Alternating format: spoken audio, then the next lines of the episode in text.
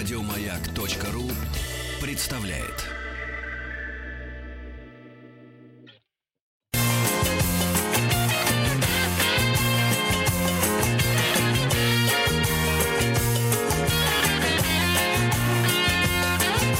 Вахтанг Махарадзе и Павел. Добрый день. Э, этот час посвящен у нас микромиру, и мы будем говорить о клетках самого большого человеческого органа. Мы будем говорить о клетках кожи, и э, у нас на связи микробиолог Евгений Плисов. Э, Женя, добрый день. Здравствуй. О, приветствуем Женю. Да, добрый день, добрый день. Давненько мы вас не слышали. онлайн эфире нашим замечательным выходим А теперь. Вы из дома? У вас пианино на месте? На месте пианино? Хорошо. Конечно, пианино на месте, и все, что я тогда описывал в плане экскурсии, оно тоже все сохранилось. Вот. Ой, как приятно вернуться в эфир, на самом деле, потому что столько, столько еще можно рассказать интересного и нужно рассказать. И э, в том числе про всякие, всякие клетки нашего тела. Не только всякие болезни, которые нас жрут во всяких их ипостасях, правда? Не будем терять Друзья. ни секунды и приступим. Евгений Плисов, микробиолог о клетках кожи. А, кожа – это многослойный организм, получается. Многослойный орган, как сказал Вахтанг. Правильно? Все верно, да. Ну, э, начнем с того, что кожа это самый большой орган нашего тела, ну, то есть по, по- по- минимум по площади. Кожа сохраняет там, э, не сохраняет, а составляет 2, 2 квадрат, квадратных метра, ну, то есть огромные, э, огромные органы, и массы там тоже у него огромные. Если считать с э, подкожной клетчаткой, подкожно жировой, которую мы тоже сегодня обсудим, это же целых 17% общей массы. Ну, то есть там, если вы утрированно весите 80 килограмм как мужчина, то э, 8-10 килограмм от вас это чисто кожа. Это То есть огромное. самом- нужно говорить не у меня кость широкая, а у меня кожа толстая. У меня кожи много, надо говорить в таком случае. Много кожи никому не помешает. Вот, и перед тем, как перейдем именно к клеткам кожи, ну, конечно, надо напомнить про то, какие вообще есть э, функции кожи, потому что кожа выполняет огромное количество функций. Это и защитные, ну, то есть, э, как любой организм, я не секрет, э, все должны быть отделены от внешней среды. То есть, если у вас нет кожи, я могу посочувствовать, и вы долго не проживете. То же самое там с клетками. Если у вас нету оболочки, вы тоже долго не проживете. То же самое с кожей. Она защитную функцию выполняет. Защищает нас от э, воздействия окружающей среды, потому что вокруг кислород. Кислород вообще не очень приятный э, собеседник, если вы без кожи находитесь. Вот. А там защищает нас от потери температуры, сохраняет тепло, отводит тепло, он выводит солнца. пот в огромном от солнца защищает, да, вырабатывает там специальные клетки меланоциты, мы тоже их обсудим, которые вырабатывают там меланин. А, выводит по пол-литра воды каждый день. Ну, то есть, если вы там теряете кучу воды, вы не думаете, что вы там теряете только привычным путем. Это кожа выводит тоже воду, куча воды. Ну вот. А, и всякие там метаболиты тоже выводят. Но, правда, стоит понимать, что э, я так отцеплю от темы, что это скорее миф про то, что, значит, э, вы можно ходить в баню, вывести там все токсины из себя. Нет, э, скорее это можно почки, се- почки себе отвалить. Но это такая штука. Ну, то есть кожа, она выводит многие метаболиты, и вообще состав пота это по факту, ну, это почти моча, вот, который выводится, и, собственно, даже цвет, если собрать, он такой же имеет. Но при этом все равно главная функция выведения токсинов из нашего тела это печень и почки. А, И именно они будут выводить основную массу э, токсинов. А если у вас там интоксикация какая-нибудь, я, допустим, а, то когда вы идете, допустим, в баню, то зачастую можно сделать так, что вы нагрузите просто обезвоживание на- наложится на вас еще, потому что вы потеете, а при этом токсины сохранятся в вашем теле. Поэтому, если вдруг какая-то интоксикация, маленький совет такой, биологически, лучше все-таки повременить с баней. Баня это для э, плюс-минус уже такого здорового человека. Как укрепление, пожалуйста. Как ме- метод лечения, это такая штука. Ну Вот, тем более выведение токсинов. Ну и так далее. И кожа, кожа наша замечательная, она многослойная, красивая. И мы на самом деле пойдем ее разбирать, прям с- разбирать, сним- снимать. Э, Слой за Прям- слоем. Слой за слоем, да. Прямо пойдем сверху. И самый верхний слой кожи, который вот, э, который мертвый считается, да, который постоянно шелушится, называется роговой слой. Это а, один из слоев верхнего тоже слоя кожи, называется эпидермис. Вообще кожа делится на три больших отделения. Это эпидермис, дерма и подкожно-жировая клетчатка. Ну, то есть, я думаю, многие даже помнят со- там, своих школьных, школьных времен биологии. Так вот, самый верхний слой эпидермиса, то есть верхушка верхушки, это роговой слой. Он смотрит в- наружу, на внешнюю среду, и он мертв. Ну, то есть, когда э, всякие крема, которые питают нашу кожу, замечательно, да, и там оживляют наши клетки, надо понимать, что роговой слой ничего не оживит, кроме некромантии, там все мертво. Вот. И, ну, мягче же э, становится, мягче. Ну, ну, мягче, да, но не менее мертвый. Вот. И вообще кожа, кожа, она образована клетками, которые называются кератиноциты. Кератина, потому что там есть белок, кератин. Ну, то есть, помните, да, кератин, добавьте кератина, потому что там он есть в этих всяких клетках. И когда мертвый кератин кератиноциты. Вот они образуют, собственно, роговой слой. И он постоянно отшелушивается и меняется. Ну, то есть мы меняем свою кожу каждые а, 4 недели. Ну, то есть постоянно вот кожа, верхний слой, он абсолютно полностью меняется каждые 4 недели. Это абсолютно новый слой. И мы Это теряем как змеи, порядка... получается? Ну, ну, то есть змеи, они един, как бы единомоментно линяют и сбрасывают свои верхние покровы. А мы постоянно э, сыпемся. Мы сыпем, с нас сыпется постоянно. Вот, и сыпется примерно 10 грамм э, в день кожи 10 грамм кожи, кожных чешуек в день. Вот, мы теряем. Ну, то есть, э, самый главный источник пыли в нашей квартире, напомню, это вообще наша кожа. Половина пыли — это кожа наша. Э, так что, если вы сидите дома, закрытые окна, двери, вы такой хика, э, и не выходите из дома и думаете, откуда же у меня столько пыли берется, это вы просто шелушитесь, э, сыпетесь и формируете себе такое гнездо кожаное. Это не песок, это кожа. Э, это не песок, да, это, это кожа. Вот. Мне, мне легче, мне легче, потому что у меня основной все-таки э, слой грязи — это кошачья шерсть. Все-таки кожи гораздо меньше.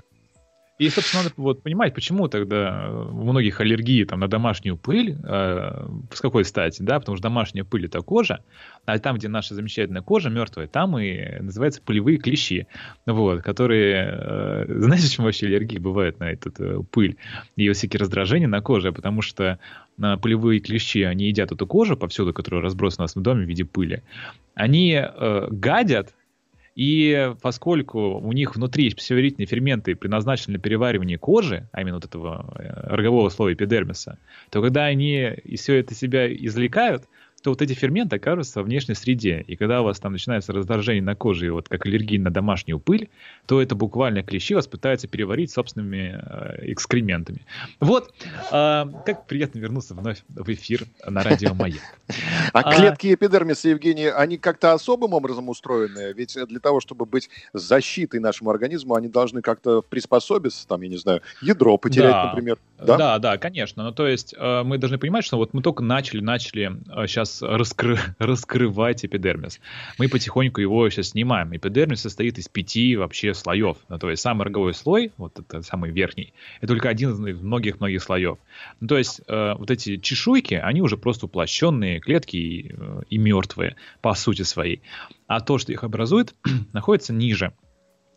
Но ниже рогового слоя лежит не э, менее мертвый слой, чем роговой слой, называется блестящий слой. А, но вообще, если вы посмотрите на его под микроскопом, да, это будет просто такая полоска розового цвета, поэтому назван, назван блестящий слой. Он такой блестящий, розоватый и непонятный. Вот, там порядка пару слоев таких плоских клеток, вот, и которые, вот у них там нет ни ядер, ни органелл, ничего. Вот просто вот там он есть, на нем находится роговой слой. И он хорошо развит на ладонях и подошвах. Ну, то есть там, где у нас постоянно вот идет контакт с внешней средой в плане вот механический, там он тоже укрепляет все это дело. А, потому что чем больше контакт с внешней средой мы имеем, тем, конечно, у нас должна быть более плотная, более твердая кожа. Собственно, мы это знаем по собственным пяткам. Вот. Значит, дальше идет зернистый слой. Uh, он тоже стоит из пары рядов клеток и uh, называется зернистый, потому что он так похож сверху такие на зерна. Uh, и, собственно, на самом деле можно смотреть все это в интернете. Очень, это очень красиво, на самом деле. Кожу раскрывать очень, очень весело. Вот. И этот слой, он гидрофобный. Он защищает от проникновение и потери воды излишней из кожи в кожу. Ну, то есть мы должны понимать, что как бы кожа впитывает воду и извлекает из себя воду, но все это делается локально и по правилам. Если у нас вся бы кожа бесконтрольно принимал бы в нас воду, или, например, извлекал в нас воду, то мы бы э, долго бы не протянули. И должен быть обязательно слой, который он э, блокирует потерю воды. Гидрофобный слой, собственно, как он обычно и называется.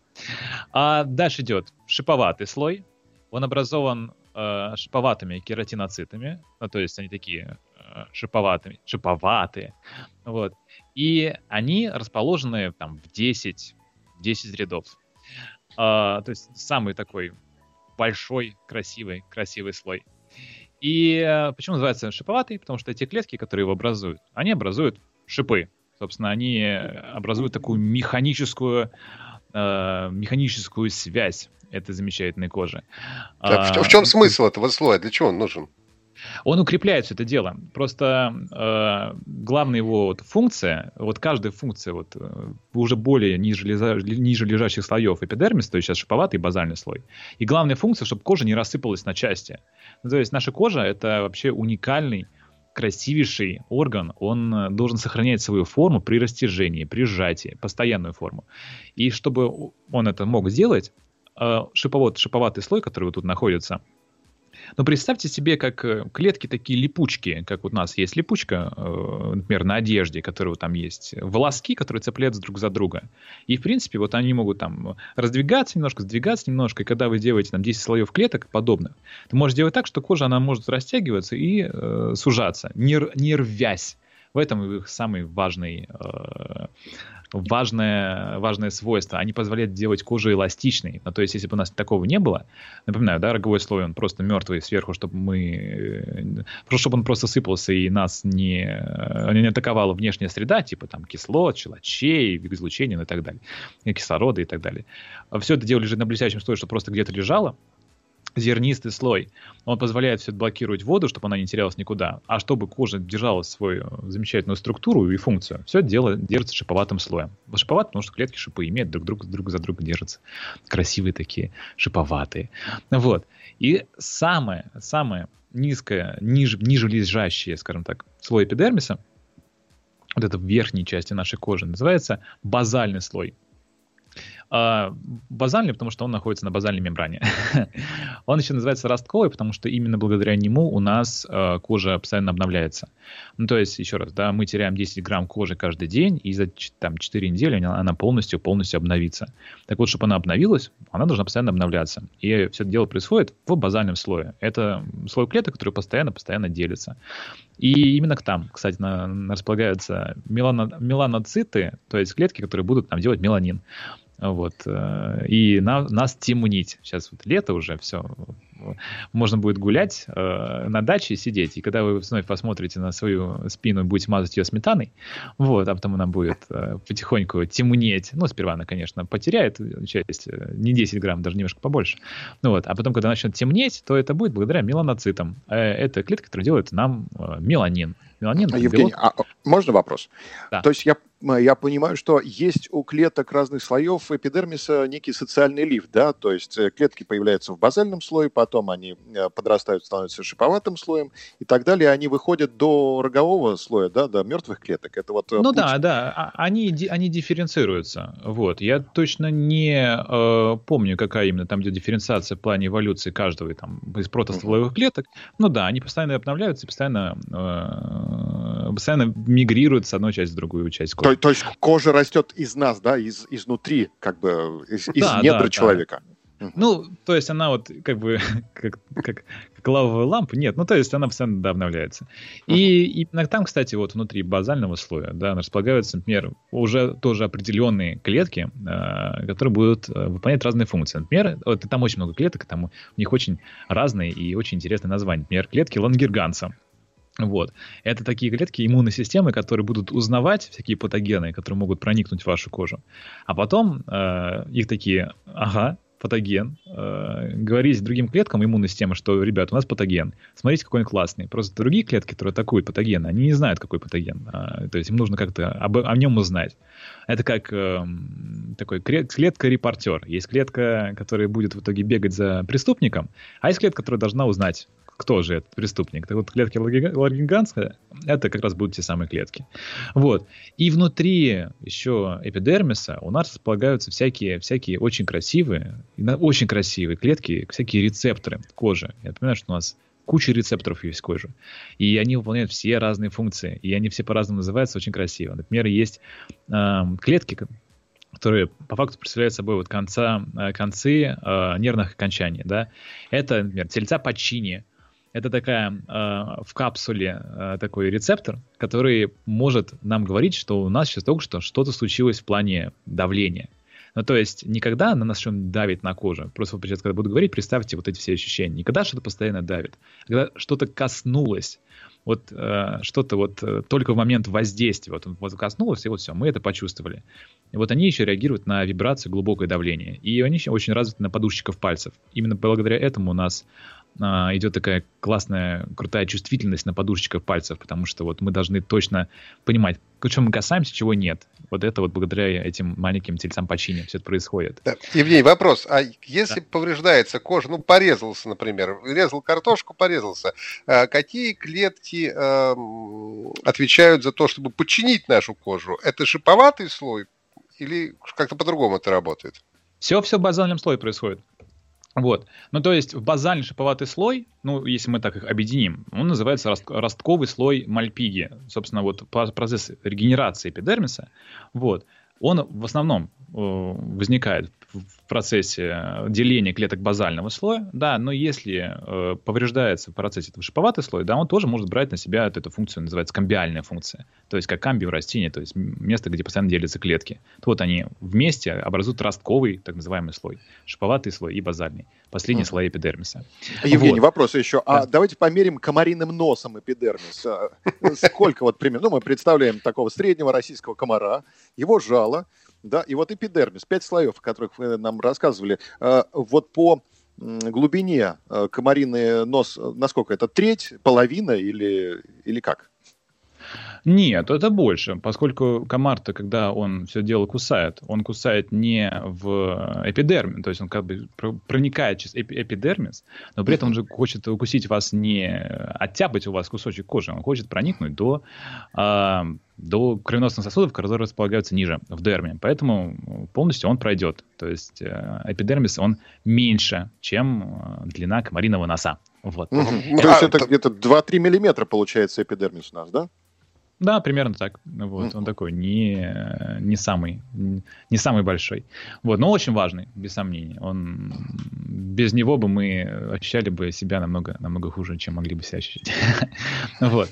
Но я продолжу, между прочим, с рецептором. Вы это самое. С рецептором надо обязательно завершить. Так. А? Э, Евгений, давайте мы продолжим с рецепторами, но сразу же после выпуска новостей, чтобы нам прямо сейчас не прерываться, э, наверное. Вот. И напомню, что Евгений Плисов у нас в гостях, микробиолог. Говорим сегодня о клетках кожи. И вот только-только мы, собственно, э, вышли на эпидермис. Но только на а треть комариного носа проникли в тему, правильно? смотреть, что в глубине нашей кожи э, будет происходить.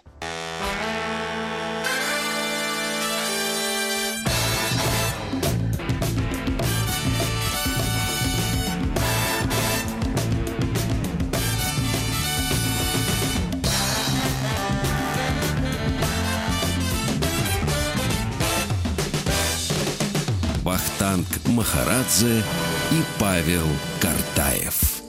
Сегодня э, разбираем клетки кожи. Мы уже э, говорили о пяти слоях эпидермиса. И на связи у нас микробиолог Евгений Плисов. Евгений, продолжаем. Ну, Получается, мы продолжаем да. все это дело, пока Рецепторы. перерыв.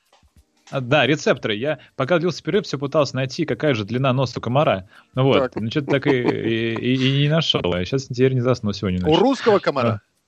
А русского, это самое. Как это, ласточка не, не, прими, как, не примененная. А, классика, ладно. А, неутяжеленная ласточка. Так вот, а, по поводу рецепторов а, нашей кожи. В нашей коже это огромное рецептивное поле. То есть мы воспринимаем этот мир зачастую не только глазами, ушами и так далее, мы воспринимаем, воспринимаем его тактильно. Если когда мы говорим о чем-то тактильном, мы говорим о коже. Именно кожа воспринимает всю эту тактильность. Мы обсудили уже, значит, первое, э, рецепторы тельца почини. Они помогают нам ощущать э, нюансы поверхности и давления, собственно, есть на подушечках пальцев. Вот, и, кстати, мы сегодня, главное не забыть обсудить, с какой, э, с какой стати у нас есть вообще подушечки пальцев и, и как вообще их можно использовать в разных местах. Э, ну, неважно, мы это обсудим. Вот, значит, есть тельца Мейснера, они реагируют на легкие прикосновения. Вот, они тоже такие, э, тельца, починение тельца Мельснера, такие капсулы, называются инкапсулированные рецепторы. Ну, то есть их вообще деятельность основана на том, что их внутреннее содержимое этой капсулы движется относительно внешнего, и это вот их движение приводит к тому, что мы что-то чувствуем. Очень, это очень красиво. Значит, есть тельца э, Меркеля, это э, рецепторы, которые будут реагировать на продолжительное давление, ну, то есть и на структуру поверхности. Ну, то есть, когда вот долго что-то да, вот давление есть, это именно тельца Меркеля. То есть, за каждого там прикосновения, касания, давления, это все есть отдельно отдельный рецептор. Есть тельца Руфини, они реагируют на растяжение ну, то есть мы же понимаем, да, что давление и растяжение — это разные штуки. И когда уж, уж кожу растягивает, это все будет э, чувствоваться вами благодаря отдельному, отдельному рецептору. Ну вот. Еще есть колб, э, колбы Краузе. Мы раньше предполагали, что это колбы, которые помогают нам чувствовать холод, но потом это не подтвердилось. Ну вот, это оказалось не совсем э, правда. Мы на самом деле холод ощущаем там по другим причинам а, потому что у нас есть рецепторы, которые их тепло, да, потому что они по-разному прониска, про, пропускают соли, когда изменяется температура. Ну, то есть это буквально белки, которые а, по-разному будут пропускать соединения в зависимости от температуры. И, например, на одни из них, я не буду называть название, там все равно это будет очень страшно э, выглядеть, вот, он будет реагировать на капсаицин. Ну, то есть, когда э, капсаицином мы... Ну, то есть, то, что находится в, например, в, в, в, в перце, перце красном, перце чили, капсаицин, он будет сжечь, потому что этот э, капсаицин, он действует конкретно на рецепторы жара у нас. Вот. А еще на вот эти рецепторы, которые отвечают за э, термочувствительность в плане жара, на них действуют э, протоны, то есть кислоты всякие. Химический ожог кислотой тоже будет там жгучий, потому что действует как раз на именно эту часть нашей кожи. И вот эти рецепторы, они реагируют, когда выше 40, 43 градусов по Цельсию. То есть меньше они такие, типа сидят, ничего в порядке, все в порядке. А когда больше, то они включаются, и мы думаем, что все, пора э, бежать из бани или хватит кушать перец. Вот. А, а есть, наоборот, рецепторы, которые как раз на холод реагируют. И они активизируются, когда температура около 10 градусов. Ну, то есть вот от 10 градусов до 43 3 градусов это вот еще рецепторное все, что, все дело. А все дальше начинается уже боль, когда уже совсем холодно. Ну вот, кто э, прыгал когда-нибудь в прорубь, знает это вот. Там не холодно, там другие ощущения возникают. Ну вот, потому что так реально устроена наша кожа. И именно на эти рецепторы будет действовать, например, ментол. Вот если там что-нибудь ментолистое можно кушать, вот, то э, вот этот холодок, который возникает, потому что у нас реально активизируются рецепторы холода. Наше тело не... не э, Евгений, но ведь когда мы едим, это у нас во рту ведь возникает внутри, кожа тут при чем? Кожа а, языка? Нет, это не только во рту, потому что если вы, например, натрете ментолом, раствором ментола себе кожу, обычную кожу, это все эпителии. Вот. А, то есть, когда слизистые оболочки и так далее, все эпителии. И наша кожа тоже такой гигантский эпителий, просто немножко по-разному устроена. И когда вы чувствуете кожу температуру, а мы же кожу чувствуем кожу температуру, это все на это действует, и в том числе эти рецепторы. И холода, и тепла, ну и так далее. Мы же именно это ле- летний шампунь с холодком, я понимаю. Вот, э, да, да, да, когда смятый взял, и потом... Неважно. Главное не тереть, где не надо. Ну, это маленькие уточнения э, для следующей передачи. Вот. И мы с этим, вот мы уже сколько тут, а только обсудили э, эпидермис, считайте, если все находится в эпидермисе. Дальше у нас располагается дерма. Дерма – это слой кожи, который будет питать выше лежащий слой. Ну, то есть там располагаются кровеносные сосуды, э, лимфатические сосуды, располагаются такие железы, все располагается в дерме.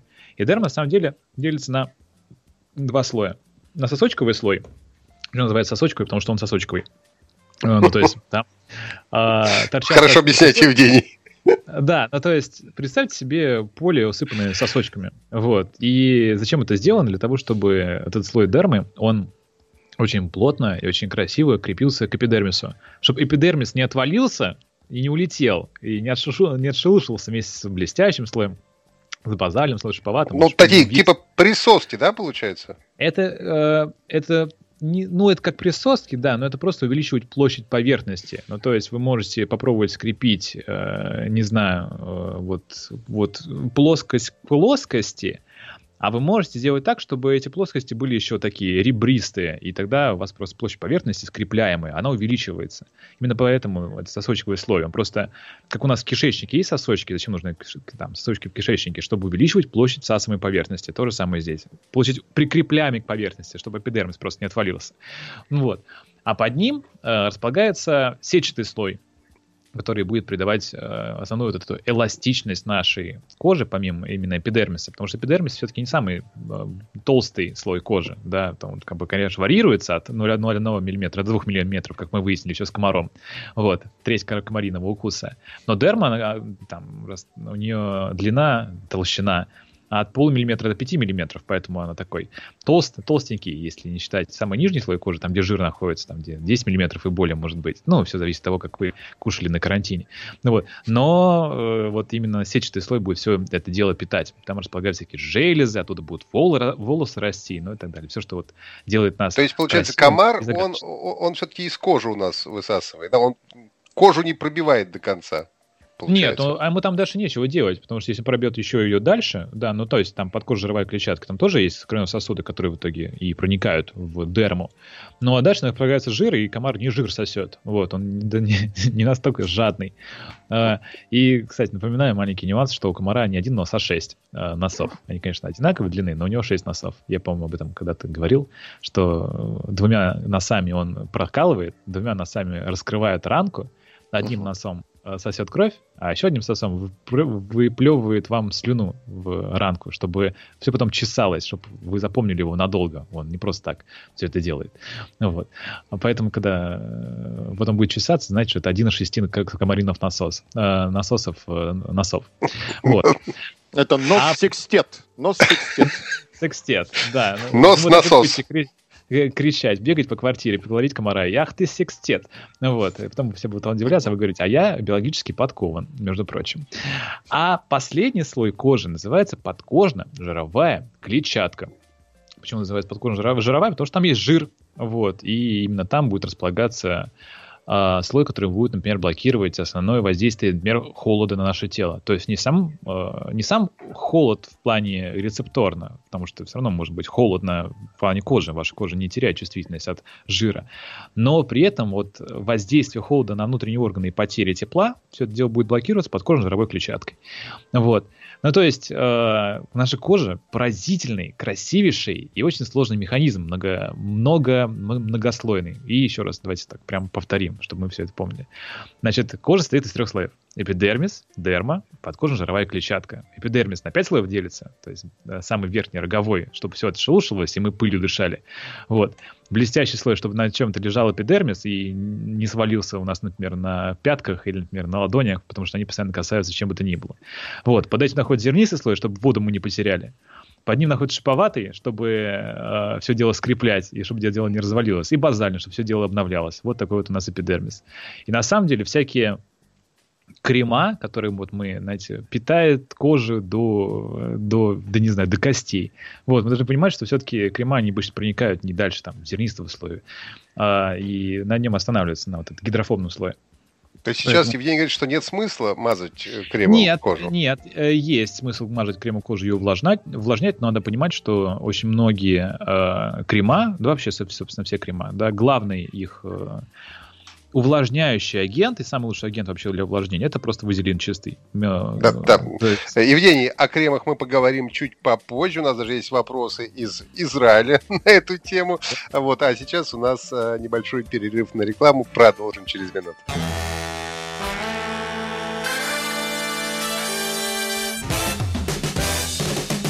Вахтанг Махарадзе и Павел Картаев.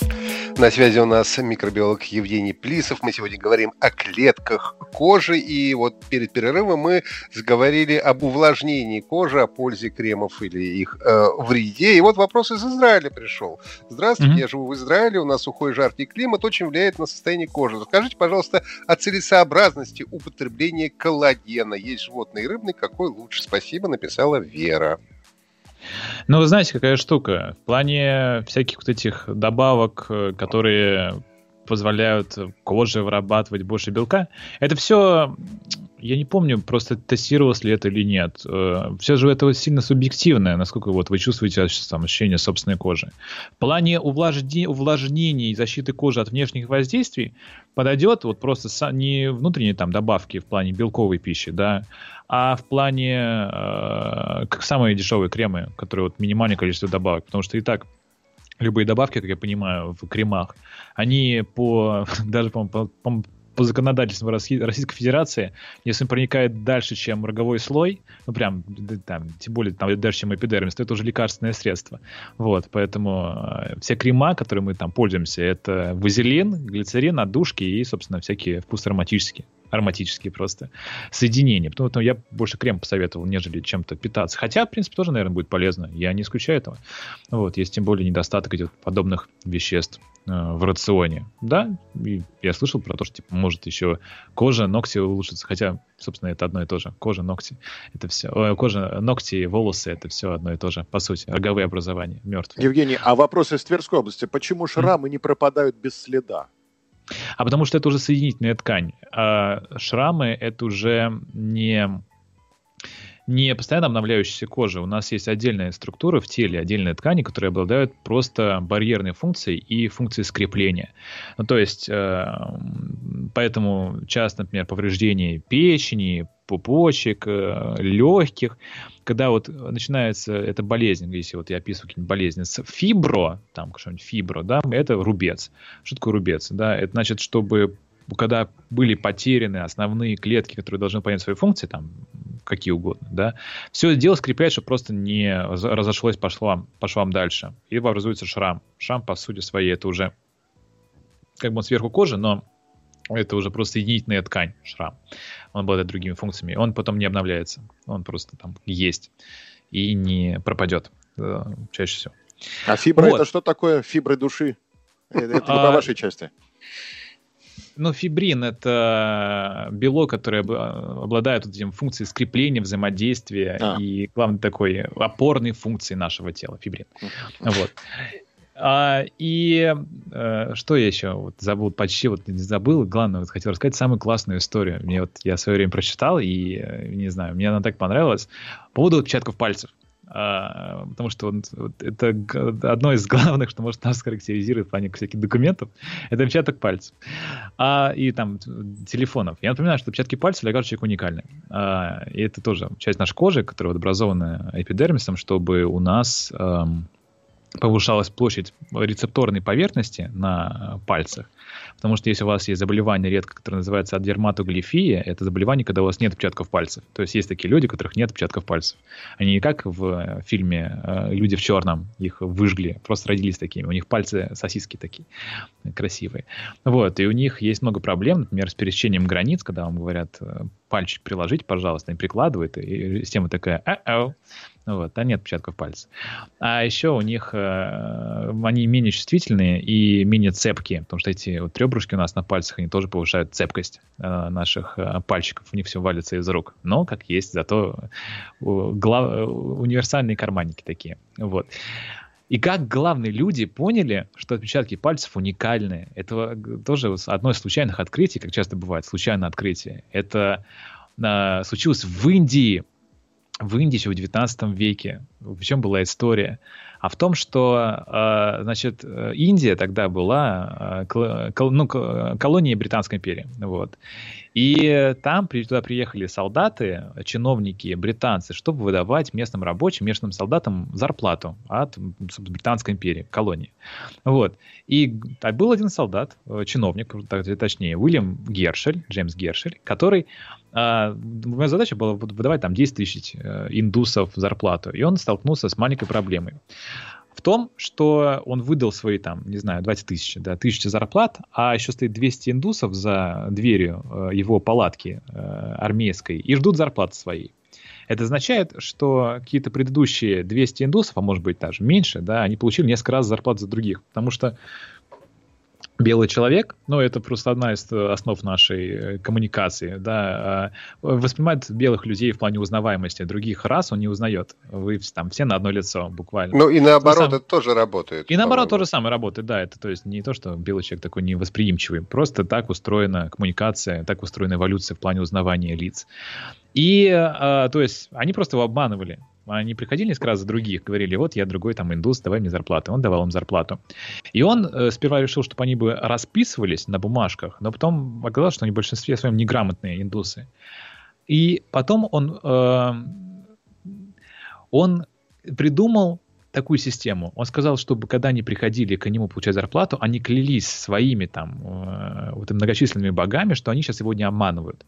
Просто обмануть какого-нибудь солдата, а, англичанина, э, просто сказать ему, что я такой другой индус, это можно было нормально. А вот как бы поклясться своими какими-то высшими силами, да, это уже было как-то вот не совсем. Евгений, правильно. у нас минута, давайте Да-да-да, я завершаю, вот. И они, и он попросил их, чтобы вот совершать ритуал, класть руки на э, зарплатные ведомости. А поскольку у них всех руки были грязные, в саже, в грязи, ну, Индия, сейчас не сильно изменилось ничего, вот, они все оставляли отпечатки. И он на досуге, а, собственно, раздал зарплаты, мы там делать нечего, он э, чиновник в колонии. Вот, он начал коллекционировать и проверять вообще свой свойства и различия всех этих отпечатков. И понял, что нету э, совпадений ни у кого. И, собственно, наша вся эта наука дактилоскопии, изучение отпечатков пальцев и так далее, она началась с того, что грязными ладошками индусы клали на зарплатные ведомости британскому чиновнику, чтобы, который попросил их где-то делать, чтобы он, они их, его не обманывали во время еще британской экспансии, британской, британского колониализма. Вот примерно так. Вот. Давай, а теперь мы телефоны разблокируем с помощью отпечатков пальцев. Например. Вот так примерно все и работает. Спасибо большое. Евгений Плисов был у нас на связи. Говорили сегодня о клетках кожи. Жень, спасибо. А мы прощаемся до завтра. Павел Картаев, Вахтанг Махарадзе. Всего самого доброго. До свидания. Спасибо, до свидания. Счастливо. Еще больше подкастов на радиомаяк.ру